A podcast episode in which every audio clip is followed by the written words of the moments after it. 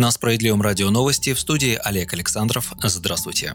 В России новый рекорд по числу умерших от коронавируса за сутки – 589 человек. Всего от инфекции умерли 41 053 россиянина, сообщили в среду журналистам в Федеральном оперативном штабе по борьбе с коронавирусом. Число подтвержденных случаев заражения в России за сутки возросло на 25 345, что стало минимумом с 25 ноября. В общей сложности в стране с начала пандемии выявили 2 миллиона 340 47 тысяч случаев заражения. В настоящее время в стране болеют почти полмиллиона человек, следует из данных штаба. Условная летальность заболевания выросла до уровня 1,75%. Доля выздоровевших возросла до 78%.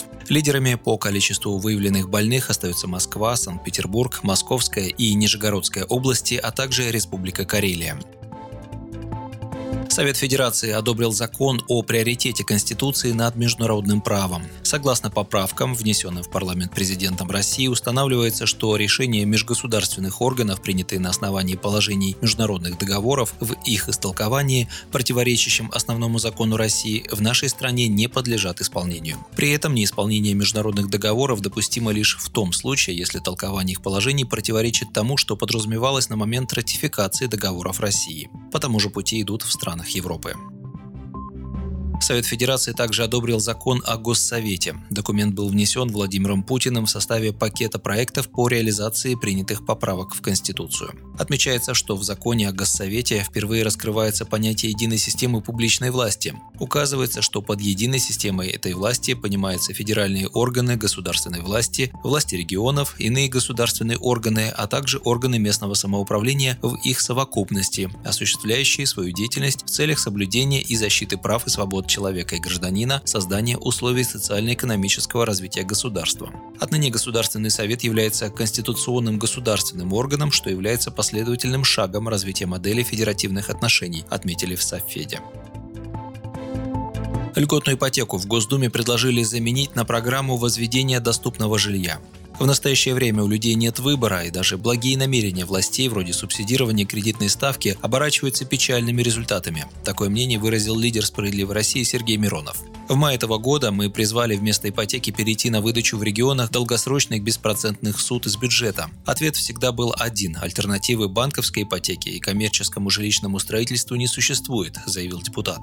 Качестве альтернатив льготной ипотеки справедливоросы предлагали создание государственной строительной корпорации, внедрение стройсберкас, развитие некоммерческого найма, строительство социального жилья и реновацию. Напомним, объявленная в этом году льготная ипотека под 6,5% привела к росту цен на новостройки. Так, по данным Сбербанка, в отдельных регионах Астраханской, Иркутской и Томской областях первичное жилье подорожало за год более чем на треть. Еще в 23 регионах, включая Москву, цены на новые квартиры выросли более чем на 10%.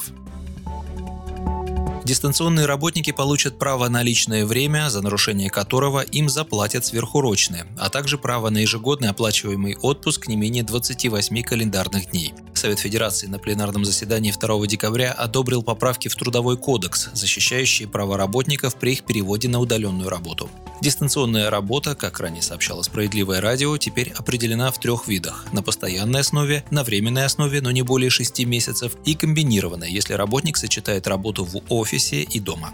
В законе указано, что перевод на удаленку не может быть поводом для снижения заработной платы. Если у человека нет возможности трудиться из дома, временное прекращение работы будет расцениваться как простой, по обстоятельствам, не зависящим от воли сторон, и оплачиваться как две трети отставки.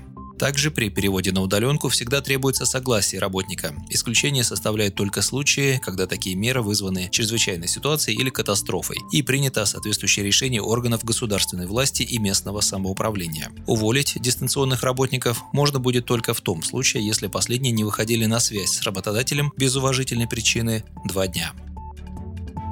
Верховный суд разрешил не обслуживать в магазинах клиентов без масок. Соответствующее решение суд вынес по иску Смоленского центра права и социологии, который оспаривал рекомендации Минпромторга, касающиеся случаев введения в регионах режима обязательного использования средств индивидуальной защиты. Речь шла о том, что при обнаружении на территории магазина посетителя без маски или других защитных средств организациям торговли рекомендуется предупредить гражданина о необходимости соблюдения обязательных требований и об ответственности за нарушение такого режима.